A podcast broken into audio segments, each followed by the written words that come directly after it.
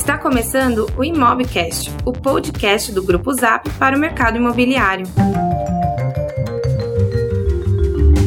Olá pessoal, estamos de volta com mais um episódio do Imobcast, o podcast aqui do Grupo Zap para falar sobre o mercado imobiliário. Eu sou o Lucas Vargas, CEO do Grupo Zap. E eu sou o Vitor Vasconcelos, gerente de Product Marketing do Grupo Zap. Muito bom, pessoal. A gente está chegando então ao último episódio, oitavo episódio da nossa temporada, da primeira temporada do Imobcast.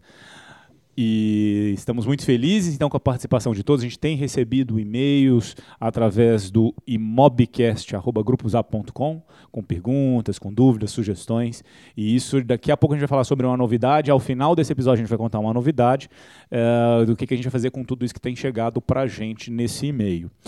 Para este último episódio, a gente não poderia deixar de focar no profissional do mercado imobiliário. A gente não poderia ter ah, alguém melhor do que um cara que é um grande inovador, um empreendedor, um cara que tem uma visão estratégica e ele vai contar um pouco para a gente de todos os passos que ele tomou aqui na sua carreira e, na verdade, se, se tornou uma grande referência em todo o país uh, junto aos corretores de imóveis, as imobiliárias e outros profissionais desse mercado. E eu vou deixar o Vitor, então, apresentar ele para a gente.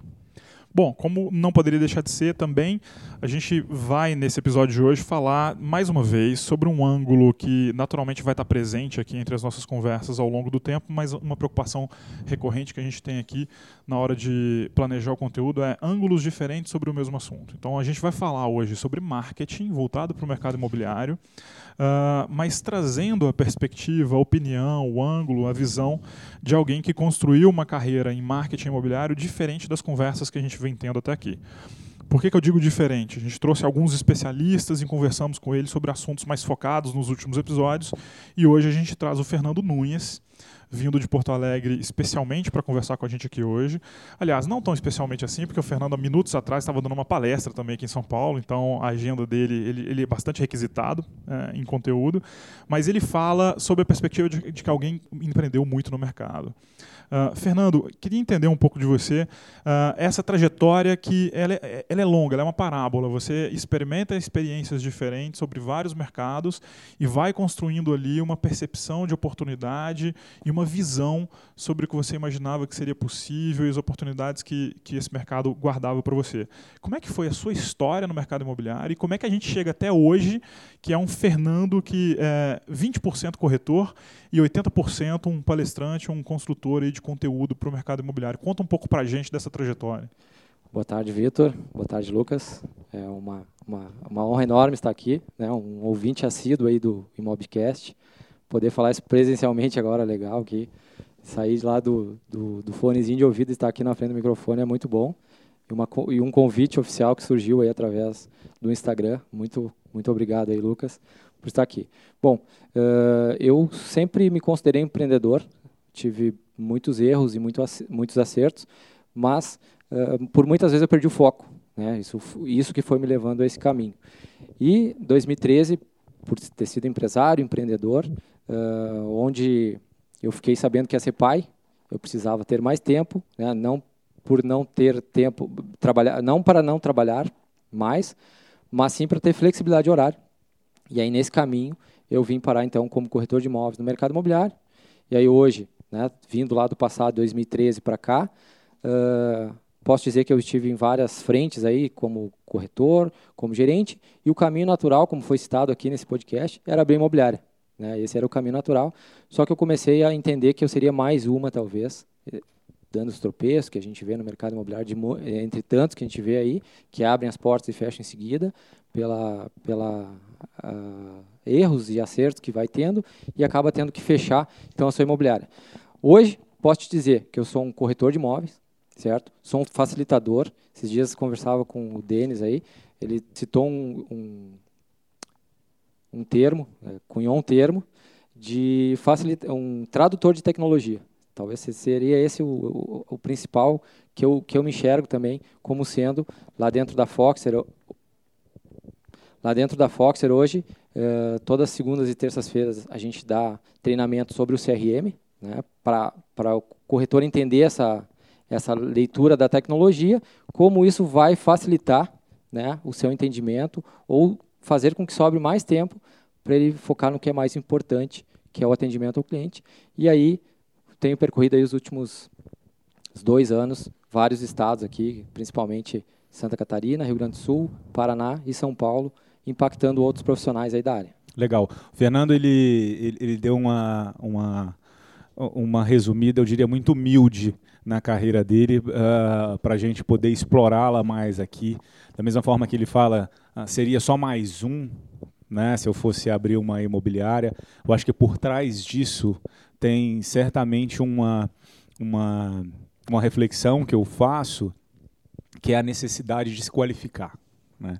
E quando a gente estava conversando uh, antes do, desse episódio, você contando um pouco de todos os passos que você deu, e aí eu estudei, e aí eu fui junto ao, ao Secov e, e, fui descobrir qual que era a estrutura do mercado, e aí eu estava trabalhando na imobiliária X, e eu foquei em atender este perfil de, de captar este perfil de imóvel, porque eu sabia que ele é o que tinha mais demanda. Então, acho que ligando aí esse seu, essa sua frase que ficou aqui na, na, sua abertura, de eu seria só mais um, essa necessidade de sim se qualificar, acabou se refletindo, eu acho, nos seus passos ao longo dessa, dessa sua carreira, para chegar hoje no momento em que você trabalha 80% aí como produtor de conteúdo, uh, eu diria Uh, encantador de massas e, e, quem, quem é do mercado deve conhecer o Fernando pelas redes sociais, que ele é muito presente, né, um grande produtor de conteúdo.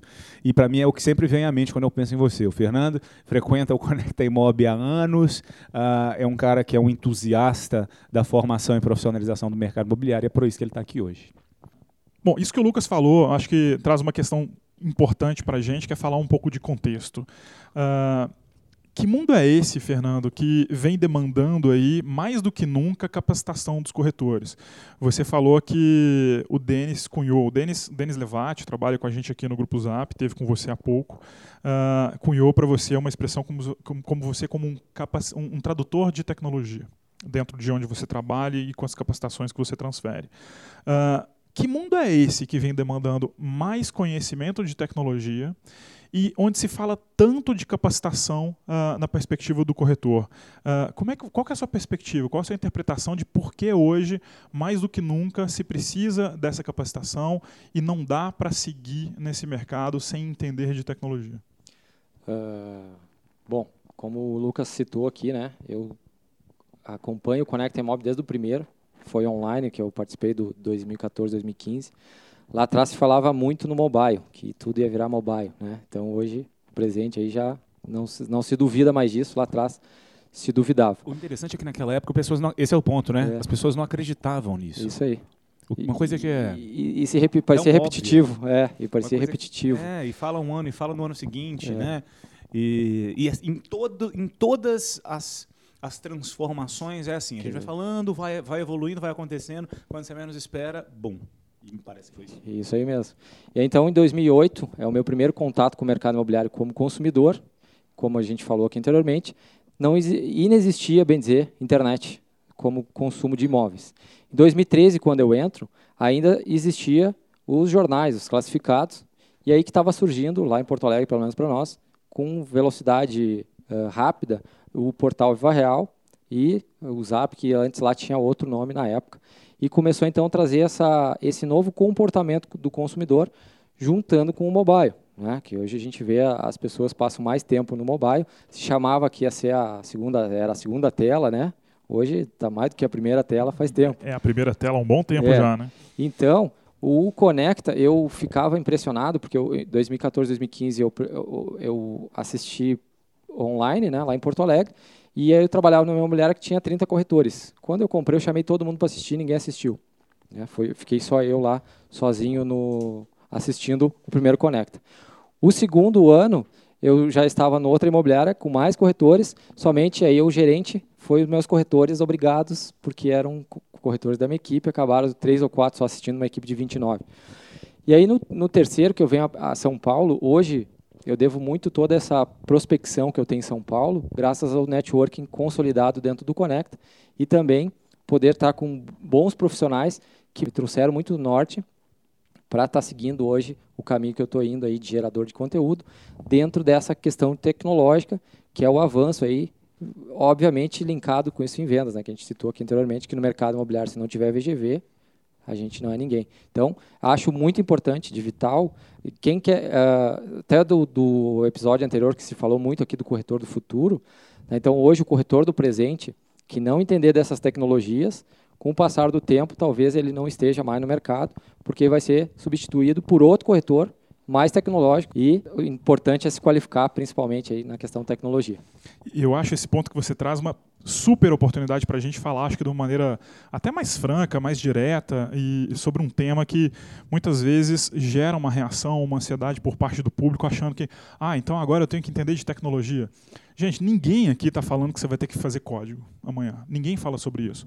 Na verdade, quando a gente fala sobre tecnologia, a gente não está falando sobre tecnologia, a gente está falando sobre mudança de comportamento. E hoje tem várias ferramentas que facilitam para qualquer profissional que atue em qualquer área do mercado, para que ele entenda onde está o consumidor, em que momento ele compra, em que momento ele abandona um carrinho de compra. Tudo isso, plataformas, meios de comunicação, uh, vem, auxiliar, vem auxiliando e vem facilitando uh, o papel de qualquer pessoa que esteja em uma posição de intermediar um bem, de vender algum bem. Eu acho essa oportunidade super legal, porque assim, a gente não está falando do mercado imobiliário só. Acho que qualquer pessoa aqui que antigamente entrava em qualquer loja do varejo, num shopping, uh, há 15 anos atrás, uh, o vendedor era um consultor, era alguém que te assessorava na venda de alguma coisa e ele até cumpria um papel de uh, o seu principal aliado. Ele ia para o gerente e voltava para você com uma condição exclusiva que ele conseguiu só para você naquele momento. Hoje em dia, esse mesmo consumidor nessa mesma loja, aborda o mesmo vendedor, e esse vendedor vai e volta com o gerente, fala: Olha, eu consegui uma condição exclusiva para você. Esse consumidor hoje saca do bolso um smartphone e fala: assim, Pô, mas isso é o melhor que você consegue fazer? Essa condição que você está falando que é a melhor possível aqui, eu tenho 20% a menos nesse mesmo shopping aqui no site dessa outra loja. Uh, e isso vale para qualquer perspectiva de um, de, um, de um vendedor hoje. Num showroom de concessionária, uh, quem está visitando para comprar um carro hoje, muitas vezes pega o vendedor de calça curta porque ele entende mais do carro do que o próprio vendedor. Gente, não é tecnologia, é mudança de comportamento. O consumidor está mais bem informado, ele está mais exigente, ele demanda mais conhecimento, ele demanda de você mais argumentos e mais estrutura para poder fazer e efetuar uma venda. Uh, como é que você. E isso abre também um campo para a gente começar a falar sobre essas mudanças, esses avanços da tecnologia. A gente. O, Lucas até fez uma provocação um tempo atrás aqui com a gente, uh, que tem-se uma perspectiva um pouco ansiosa sobre a entrada dessas ferramentas, quase como se elas fossem substituir completamente o profissional, como se fosse um interruptor de liga-desliga. Olha, aqui onde entra o software e a ferramenta tecnológica, sai o ser humano que estava atendendo antes. A gente não está falando de um interruptor, a gente está falando daquele dimer, né, que você vai aumentando ou diminuindo a intensidade da luz, a depender do contexto e do, do clima e do ambiente que você quer criar. Uh, eu acho que a gente está falando aqui de tarefas e papéis do corretor que antes ele tinha que cuidar e fazer o tempo todo, que eventualmente amanhã ele não precisa mais cuidar, e novas tarefas e novos papéis que ele tem que focar o trabalho dele para que ele produza mais resultados. Como é que você traduz essa mudança muito mais comportamental do que tecnológica para parte dos seus, uh, dos seus alunos, de quem busca os seus cursos, que ainda mantém aquela perspectiva de medo e de reação ao avanço da tecnologia? Eu cito muito bem colocado o que tu falaste aí, eu queria dar um, um, corroborar um pouco em cima disso, quando tu situa ali a questão de tecnologia, né, da pessoa ter que entender de tecnologia, fazer código. Como que é interpretado hoje pelo corretor lá da ponta, né? Ele quer aprender a fazer vídeo, né? E às vezes ele vai fazer um vídeo de maneira errada porque ele foi induzido por alguém de, do YouTube, algum vídeo que ele viu, que era importante, porque até 2020, hoje não se fala mais no mobile, se fala no vídeo, né, que até 2020 vai ser tudo consumido por vídeo. E aí que há uma interpretação errada de muitos profissionais, às vezes achando que ele vai ter que aprender a fazer vídeo, e vídeo às vezes de produto. Então, o vídeo de produto, o incorporador, ele vai fazer algo de extrema uh, qualidade, porque ele vai pegar um profissional especializado de marketing, ele vai investir uma boa grana e esse cara vai fazer um vídeo de 30 segundos que conta um filme ali naquele, naquele tem toda uma técnica. Né? Então o profissional às vezes ele desfoca nisso, ele acha que ele tem que, eu costumo dizer que não só o corretor de imóveis, mas o brasileiro, ele está sempre atrás de uma fórmula mágica de ganhar dinheiro sem sair de casa. Né? Aquele meio que se ganha muito em função disso. Então a gente precisa entender qual é o foco, sim, né? focar o que, que a tecnologia dentro da minha execução comercial de um corretor, um vendedor, que eu vou receber às vezes 30 mil reais de honorários de um imóvel de 500 mil e o cara, o cliente, né, o, o potencial cliente, às vezes está mais uh, informado que o próprio vendedor sobre o produto, como tu citou aqui.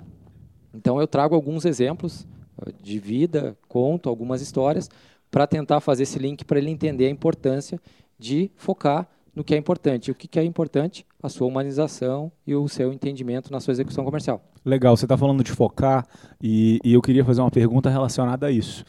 O Vitor fez aqui uma, uma, uma, uma, comparação com outros mercados, citou de, de um exemplo quando você está no shopping e, e o gerente uh, dá um certo desconto e o vendedor fala para o comprador, é isso que eu tenho, e ele saca o celular e mostra, ué, mas aqui eu acho outra coisa. Quando você está numa concessionária e aquele consumidor já entendeu de tudo do carro.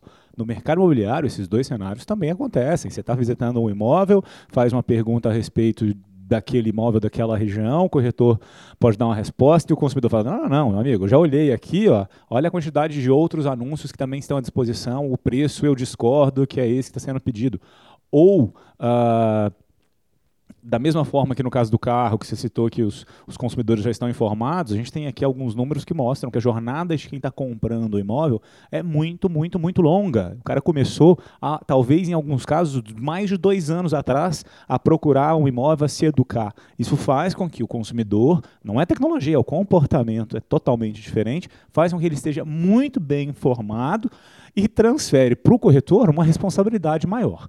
Então, fazendo paralelo com esse seu ponto que você fechou falando da necessidade do foco, a pergunta é: é um caminho sem volta. A tecnologia vem, tem cada vez mais transferido para o consumidor conhecimento a respeito do mercado.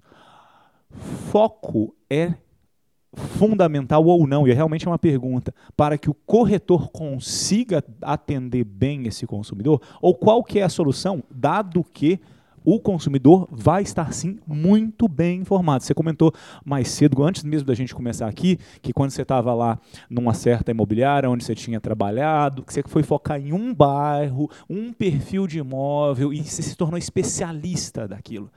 Se especializar, seja por perfil de imóvel, por região, se qualificar de certa forma com um foco, faz mais sentido agora ou não? Dado que a gente vê o papel do corretor sendo muito mais uh, específico no apoio na negociação, na questão mais humana dessa relação transacional e vários outros papéis que o corretor exercia, a gente sabe que a tecnologia vai exercer, e assim, então o corretor tem que ser um pouco mais generalista em termos de imóvel, bairro ou não. Voltando para resumir a pergunta, faz sentido ser focado para atender esse consumidor ou precisa ser generalista? Com certeza ser focado, eu continuo nessa linha ainda de ter foco, porque tu vai, uh, tu vai conseguir encurtar essa jornada de compra, exatamente por tu, por tu conseguires uh, mostrar que tu entende tudo daquela região e não só às vezes de produto, mas de outras questões que está muito relacionada com a compra e venda, porque existe muitas carências de informações desse consumidor. De produto, ele provavelmente sabe tudo, de preço ele sabe bastante também, mas ele desconhece como que serão todos os trâmites. E aí que o profissional precisa também se qualificar, não só ser focado, mas também entender de alguns processos, como financiamento, como a, a documentação, o que, que, precisa mais, além do, do, dos valores que ele está pagando ali, né, de TBI, de registro, enfim, o que, que a, a, o, o, banco lá que está financiando vai exigir dele, porque tem alguns que exigem para ter uma taxa menor. Então, isso tudo é importante, é assim, uh, e voltando lá atrás, quando a gente conversava, o que, que eu me dei conta? Que o corretor, às vezes, ele não se dá conta. Quanto eu quero ganhar por mês? Ele não se questiona isso né? porque ele quer vender tudo de tudo. E ele fica, eu costumo dizer que ele fica correndo que nem um cachorrinho atrás do rabo, porque hoje ele atende um cara que quer um dormitório na Vila Mariana, amanhã ele atende um que quer no Higienópolis, um três dormitórios, daqui a pouco ele atende um na Brigadeiro, na, na Faria Lima, um apartamento de alto padrão. Então ele começa a perder eficiência, porque ele fica atrás de produto, produto, produto, e ele começa a deixar esse cliente solto, e aí vai ser sorte. Né? No momento que tu foca uma região, por exemplo, se eu sou focado em apartamento, dois dormitórios, e eu preciso vender só um imóvel de 500 mil, talvez eu tenha um honorário suficiente para me manter aquele mês. Então, lá em 2014, que eu comentei aqui contigo anteriormente, o que, que eu fiz? Eu me dei conta que se eu vendesse um imóvel por mês, estava bom. Então, eu comecei a focar em apartamentos de dois dormitórios na faixa de 300 mil, elevador e vaga ou um lance de escada. Então, o que acontecia? Eu conseguia, através da época do portal Viva Real, gerar 20, 20 visitas no mês e eu era tão especialista que quando entrava o comprador, pela cara eu já sabia que aquele ali ia comprar o imóvel. Né? Só de tão especialista que eu estava nos imóveis daquela região ali. Você, engraçadamente, você me faz lembrar de uma frase célebre. Talvez eu erre o alvo, porque eu não estou pesquisando a referência aqui, mas eu conheci essa frase como sendo uma frase do Chico Anísio. Chico Anísio uma vez disse para um amigo uh, que ele entendia de casamento. O que é uma coisa um pouco engraçada, porque a gente sabe que o Chico Anísio foi um grande casador, né? Ele casou várias vezes ao longo da vida, aí, quatro, cinco, quiçá seis vezes, se não me engano. E, e ele falou que ele entendia de casamento, um amigo retrucou, mas Chico, você, claro que você não entende de casamento. É, você divorciou várias vezes. Quem entende de casamento sou eu. Sou casado com a Maria há 40 anos. Aí o Chico, genial, né, respondeu para o final: você entende de Maria. Quem entende de casamento sou eu. Uh, e você está falando nesse olhar mais aprofundado, por exemplo, numa certa tipologia, numa certa região, me faz crer que entender de imóvel ou de um imóvel específico é, é, quase como uma alavanca, uma catapulta. Vai te tornar mais bem posicionado e mais preparado para destravar transações imobiliárias complicadas, que é a venda de qualquer imóvel que esteja no mercado. Do outro lado, tem o lado de entender de gente, que não importa o quanto você se aprofunde em, do, em dois quartos, entre 70 e 85 metros quadrados, com tantas vagas na garagem no bairro X ou Y, cada novo comprador é um novo universo, são novas ansiedades, são novas questões e tudo mais. Uma coisa que me causa curiosidade, eu acho super interessante, eu gosto sempre de saber a perspectiva dos convidados que aqui estão. É, a gente está falando, a gente já falou que não, gente, não é tecnologia. É, e tirem o foco, né? É fácil culpar a tecnologia, mas a, a gente pisou e repisou aqui, o Lucas reforçou, a gente está falando de mudanças comportamentais. A gente está falando essencialmente de gente. O uh, que, que é mais importante? Entender de imóvel ou entender de gente?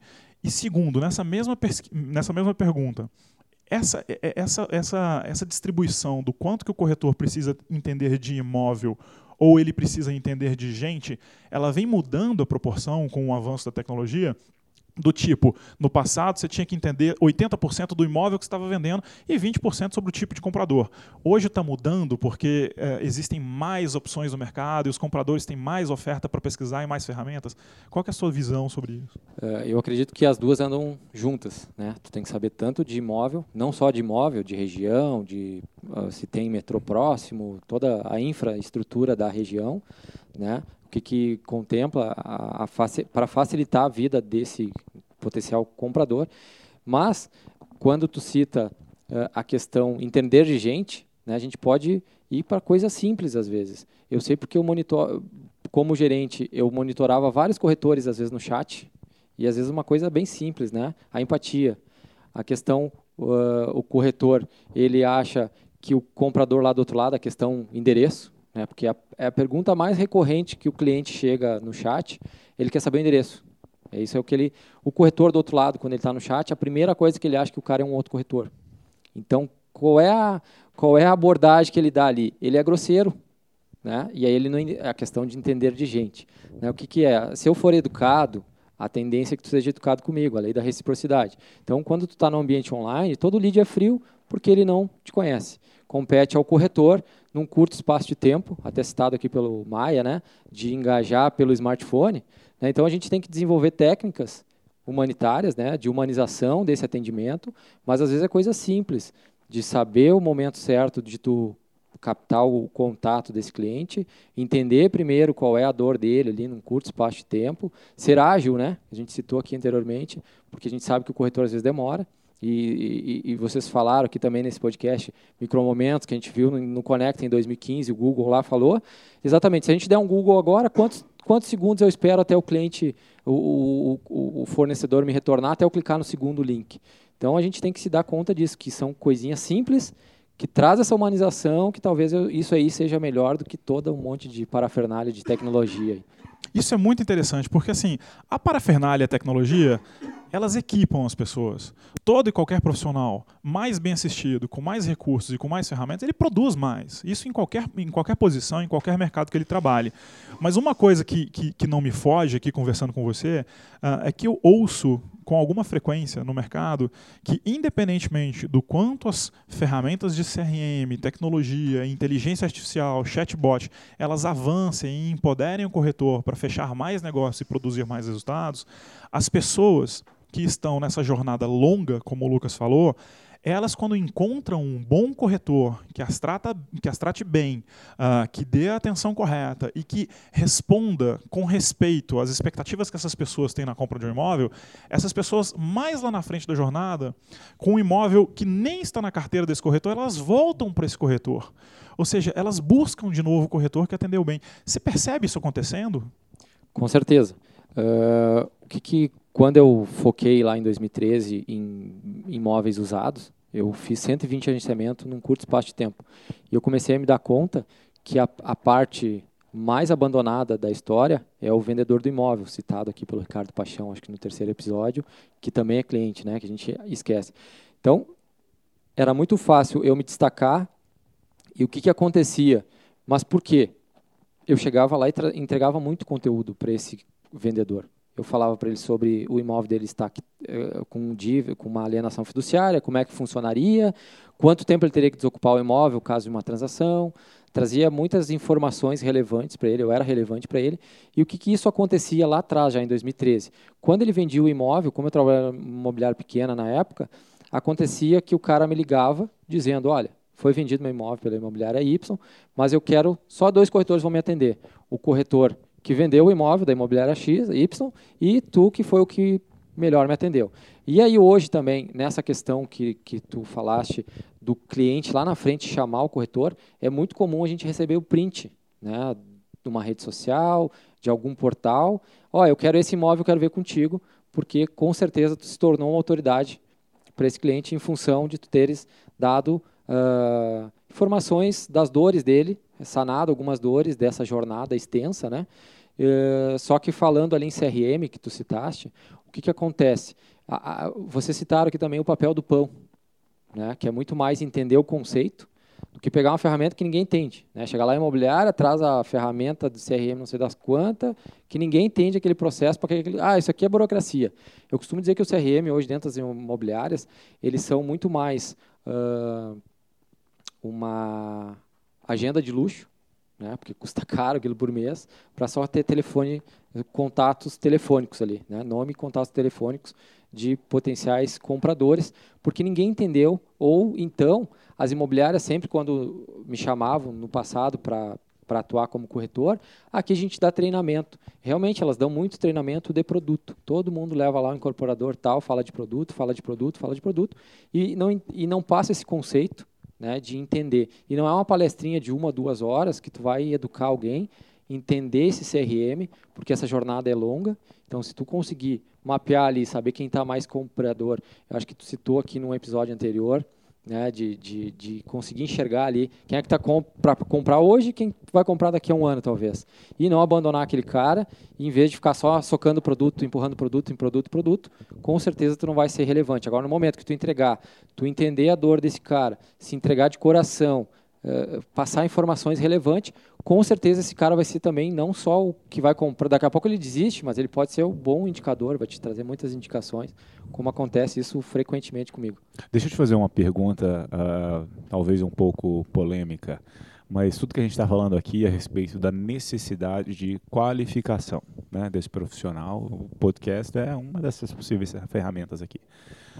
É, deixa eu então fazer uma pergunta um pouco polêmica, que é a seguinte: cada vez mais, tecnologia acelera muitas vezes essas mudanças no mercado imobiliário e transfere para os profissionais uma responsabilidade, uma pressão por se qualificar para fazer um bom serviço para os seus clientes.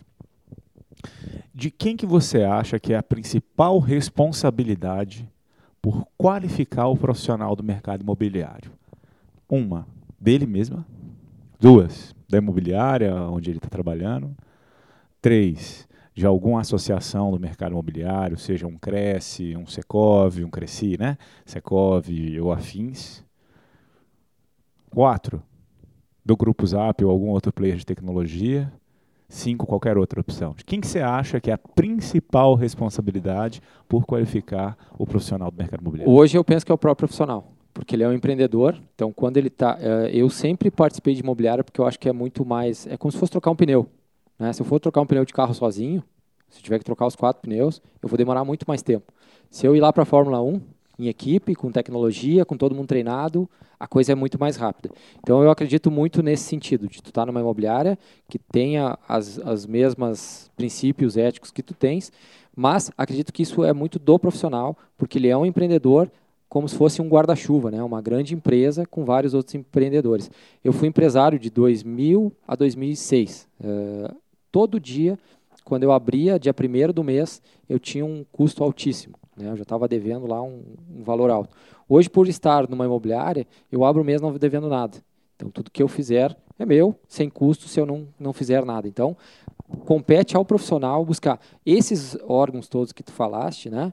Eu acredito que eles poderiam ser facilitadores, concentradores, e o Grupo Zap, né, que antes Viva Real, Viva Corretor, Grupo Corretor, eu sempre me qualifiquei através de vocês, inclusive o Mobcast, né, que eu acho fantástico, já, assisti, já escutei três vezes cada um, quem não assistiu, quem não escutou, né, que escute, porque é fantástico, porque tu pode estar te locomovendo em qualquer lugar que tu quiser, basta tu ter o áudio ali, e com certeza tu vai fazer essa qualificação, às vezes correndo, caminhando, enfim, Basta querer hoje, é, é, é, é, simples, né? Mas lembrando que não pode perder o foco, porque tem muitas armadilhas aí online que vão te desfocar, vão te tirar dinheiro às vezes e não vai fazer diferença na, no, no teu dia a dia. No passado eu achava que era imobiliária. Na sua opinião, Fernando, uh, existe hoje, uh, que existe algum nível, eu tenho certeza que sim, mas você diria que existe uma pressão importante vinda daquele ator quase, quase sempre esquecido uh, quando a gente discute aí profissionalização, avanço tecnológico e tudo mais, que é aquele cara chamado, qual que é o nome mesmo? Consumidor, que é o cara que está comprando o imóvel. É, a pressão já está começando a vir dele. Eu pergunto no seguinte sentido: quem recebe na sociedade, por exemplo, uh, plataformas como o Grupo Zap, como o Lucas colocou agora há pouco, Uh, que entregam uh, ferramentas uh, e tecnologia para que todo mundo tenha uma base comum ali para ter mais produtividade e eficiência. e, por exemplo, no, quando você pousa num aeroporto aí de uma cidade diferente e você tem alguém que vai chegar em 3,4 minutos para te pegar, vai demorar 27 minutos para te deixar no destino e para quem você vai pagar exatos 35 reais quando você chegar do outro lado. E você sabe, inclusive, o caminho exato que esse motorista vai fazer entre você chegar no aeroporto de uma cidade completamente desconhecida e estar no seu destino dessa cidade completamente desconhecida. Isso tudo rima com o quê? Rima com tecnologia, melhorando o profissionalismo e dando para os profissionais que estão dirigindo esse carro, por exemplo, meios e capacidades para que eles consigam prestar um serviço num nível uh, muito melhor do que até pouco tempo atrás se experimentava. Quando você se acostuma com esse nível de serviço, quando você mora nessas cidades que uh, o mercado e a praça já comumente oferecem esse nível de serviço, e você fica sem durante determinado momento, por exemplo, você vai para uma outra cidade, ou de um outro estado, ou de um outro país. Chega lá, não existe o navegador de GPS. Não existe a plataforma pela qual você pode pedir. Não existe uma plataforma que aceite, por exemplo, um cartão de crédito que você não precisa se preocupar, por exemplo, em fazer um saque para pagar uma corrida de carro, por exemplo. Quando você se vê numa situação como essa, que é quase uma volta para o passado, e o consumidor se vê ali desassistido pelas novas possibilidades que a tecnologia trouxe, eh, ele se sente muito frustrado. E a gente não está falando aqui de um papo muito excêntrico nem muito extravagante. Todo mundo aqui sabe exatamente do que eu estou falando, uh, seja do Waze, ou seja do Google como navegador de GPS, seja do Uber, seja do 99 Táxi como uma plataforma para que você peça transporte individual dentro das grandes cidades. Quando você se acostuma com isso e se vê sem, você não se conforma em não ter isso mais. Você já começa a ver consumidores que vão comprar imóveis hoje que começam a se sentir inconformados, impacientes e, e às vezes até aborrecidos com o nível de serviço que eles recebem, começam a cobrar de fato uh, do mercado profissional? Sim, com certeza. Mas aí a gente tem que voltar em assuntos polêmicos aí, talvez, né? Vamos para os assuntos polêmicos. Porque Uh, vamos lá. Como é que um profissional decide virar corretor? Né? Ele vai lá, se aposenta, na sua maioria acontece bastante isso. Ele vai lá, se aposenta, ele é um professor, nada contra quem é professor queira ser um corretor, mas ele não entende muito de vendas, certo? Ele muito mais passava conhecimento do que atendimento, enfim, para conhecimento. E aí, quando tu tem essa flexibilidade de entrada no mercado, onde o cara faz um curso de TTI, de técnicas transações imobiliárias, num curto espaço de tempo e não de, domina várias técnicas, é óbvio que lá na ponta, por mais que tu tenha uma imobiliária cheia de tecnologia, se não houver capacitação, e digo assim, não é capacitação de três, quatro horas, é capacitação contínua, constante, e também a própria retenção do talento, porque acho que foi o próprio podcast 3, vocês falaram exatamente isso, de que se transacionava imóveis como lá na década de 70. Então, se não houver essa, essa disrupção do próprio mercado imobiliário, dos empresários do mercado imobiliário e talvez dos órgãos reguladores para essa melhoria, talvez seja difícil chegar lá na ponta, certo? E aí, tudo está linkado, como tu, cita várias vezes aqui, cada podcast está um linkado com o outro, né? Então, acho que, que faz isso muito sentido. E, esse profissional, esse turnover muito alto de, de profissionais que entram e saem do mercado imobiliário, porque também não são empreendedores. Nós brasileiros não temos esse espírito empreendedor, que eu acho que falta muito nós entender isso, que tem que também qualificar o cara não só em tecnologia, mas também em empreendedorismo, porque o mercado imobiliário está muito ligado a isso. Fernando, eu vou avançar uma casinha a mais no, no, no campo da polêmica aqui. Eu não vou chamar de polêmica, é, a gente está aqui para provocar e para fazer pensar. É uma das nossas funções.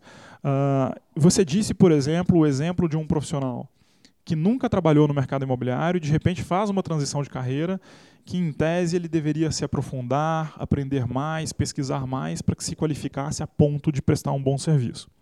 Uh, eu vou fazer um paralelo com outro mercado e, de novo, a gente vai viajar um pouco. A gente sai do Brasil e do nosso contexto.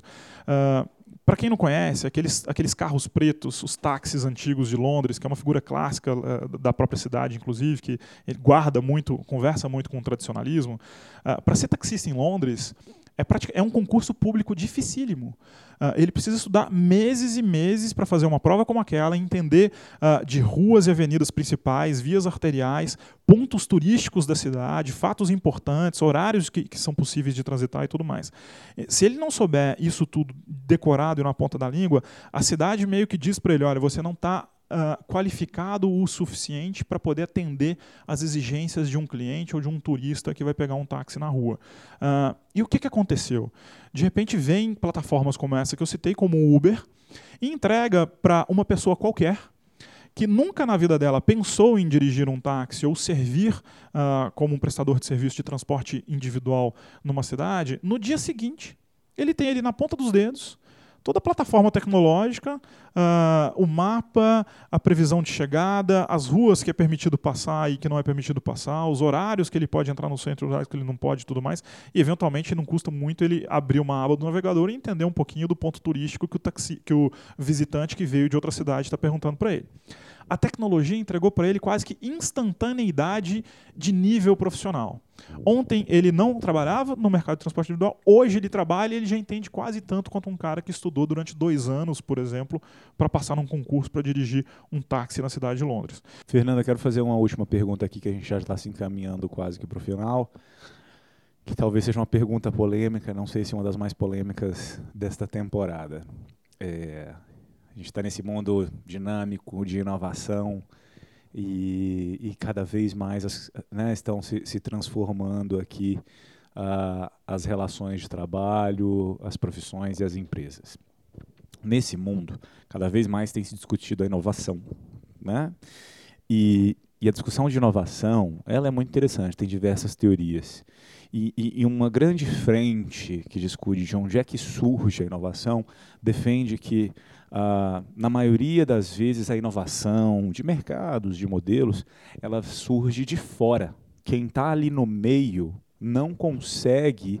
É, é, muito difícil, muito difícil quando você está ali no meio do seu dia a dia como empresa focado no seu produto, é muito difícil você conseguir se reinventar. O peixe não percebe que está nadando, né? E aí, e aí como que eu, né? Se eu, se eu não consigo ter essa consciência, bom, e aí, dito isso, é, tem uma frase interessante, talvez eu já tenha falado aqui, eu gosto muito da, Paula Belize, né, a presidente da Microsoft no Brasil, ela fala que se você não está pensando todos os dias em como criar um produto que vai destruir o seu próprio produto, saiba que alguém está. Então, sim, é muito difícil você pensar nessa autofagia, me autocanibalizar em prol de um novo produto, porque eu sei que vai vir um novo produto. Interessante que há, há alguns poucos dias eu, uh, olha a anedota, no auge dos meus 35 anos, escutei que eu era um dinossauro do mercado imobiliário porque eu já tenho talvez quase lá meus 10 anos de experiência no mercado imobiliário, enquanto isso estão surgindo as startups né, de base de tecnologia que vão destruir o mercado e o Grupo Zap e todos nós. E nós somos agora um dinossauro, achei muito interessante, porque eu nunca imaginei que nessa altura da vida eu teria esse tipo de, de, de, né, de, de conotação. Enfim, na verdade, isso dá um gás né, para você conseguir se, se, se, se autotransformar e trazer mais inovação para o mercado. Dito isso, transferindo para o corretor de imóveis, dada toda a mudança, dada a transformação, esse corretor de imóveis, o que, que ele precisa fazer para entrar nessa nova dinâmica de mercado que exige, sim, o que você está falando, que não existe hoje, um empreendedorismo nato dentro dos profissionais, que exige uma responsabilidade cada vez maior para se fazer um atendimento de mais qualidade, uma qualificação, uma, um investimento em si muito mais forte. Como fazer isso e não ser substituído por outros profissionais, por outras empresas, por outros modelos que talvez, por não terem que lidar com, com o dia a dia, com o momento de hoje, não precisam se preocupar com isso e pode, podem ir para o novo modelo. Como entrar no novo modelo e não ser uh, substituído por alguém que vem de fora? Uh, acredito que não existe um caminho único. Acho que tem várias pessoas fazendo várias uh, formas corretas. Né? Se, fala, se citou muito aqui em olhar outras praças, né? Mas eu acho que às vezes pode se olhar várias praças internas, como tu mesmo citou, que tem várias ilhas de excelência dentro do próprio país. Né? Então, o corretor que quiser aprender, primeira coisa, ele não pode querer reinventar a roda, né? porque às vezes a gente vê muitas soluções mágicas né? querendo ser inventadas faltando às vezes aprender com quem é mais antigo, que eu acho que isso é fundamental, estar numa imobiliária que tenha corretores antigos, que entendam desse processo de humanização, de atendimento, de região, coisa e tal, obviamente sem esquecer de olhar a tecnologia. A tecnologia passa por qualificação. Uma das coisas que eu acho fundamental para quem está iniciando ou quem está no mercado é às vezes é manter foco, porque às vezes o cara ele, ele é Uber também, ele vende outros serviços e também é corretor de imóveis. Obviamente, esse cara, ele está desfocando, não está aprendendo, então, em vez de levar 4 anos, 3 anos, 2 anos para aprender, ele vai levar 20, 10, 15, vai talvez ser substituído por alguém, mas o importante é isso, que eu entenda se realmente é isso que eu quero fazer e se dedique ao máximo. O que, que eu fiz quando iniciei? Todos os dias eu fazia plantão, né, todas, todos de segunda a sexta, sábado e domingo mostrava imóveis, e à noite ainda pegava meu filho na creche, botava ele para dormir, depois das 11 horas que ele dormia, eu ia lá para o YouTube estudar, ler um artigo do Viva, o Guru do Corretor era do que o próprio Denis escrevia lá no Guru do Corretor. Então, uh, acho que a gente tem que fazer isso, tem que entender onde é que a gente vai buscar essa qualificação e o que, que é importante dessa qualificação. Fundamental. É, a gente precisa estar tá se reinventando e é a essência da, da é a essência da, da natureza, né? Aqueles que uh, Darwin já dizia, aqueles que não se adaptarem ao meio ambiente talvez não consigam perpetuar sua raça. Não é verdade? Isso que você falou, Fernando, me precisa entender muito do que está fazendo, não tem que reinventar a roda e, e acabam perdendo muito tempo para depois se frustrar muito lá na frente e, e, diante de muita expectativa de mudar o mercado. Uh, me lembro uma frase, eu já não me lembro a pessoa que disse, mas eu acho muito interessante. Toda vez que alguém que não entende nada de roda chega até mim querendo inventar a roda, eu não dou a menor importância para o que essa pessoa está falando. Mas quando uma pessoa que quer inventar a roda, depois de ter se tornado um especialista em roda, aí eu ouço essa pessoa com alguma atenção. Uh, não dá para inventar sem saber, sem conhecer. Né? Muita gente olha para um quadro de Picasso que ele pintou aos 50 anos de idade e fala, pô, mas esse quadro aqui é quase infantil, eu também consigo fazer. Mas ele nunca foi numa exposição de Picasso para ver que com 11 anos de idade ele pintava perfeitamente a figura humana ali e com toda a técnica desenvolvida no, no, no mais alto nível de refinamento possível. Uh, ele só brincou em cima da matéria que ele tinha somente depois que ele entendeu perfeitamente tudo aquilo que envolvia a arte de pintar. Aqui a gente está falando, acho que é uma mensagem super importante que está por trás disso que você falou. Uh, essa ousadia e querer olhar para as possibilidades que a tecnologia hoje permitem, que os processos novos trazem, que as novas demandas nos pressionam para atender expectativas mais altas, eu acho que está mais preparado para entregar mais nesse sentido quem entende muito do mercado imobiliário, mesmo como ele é hoje.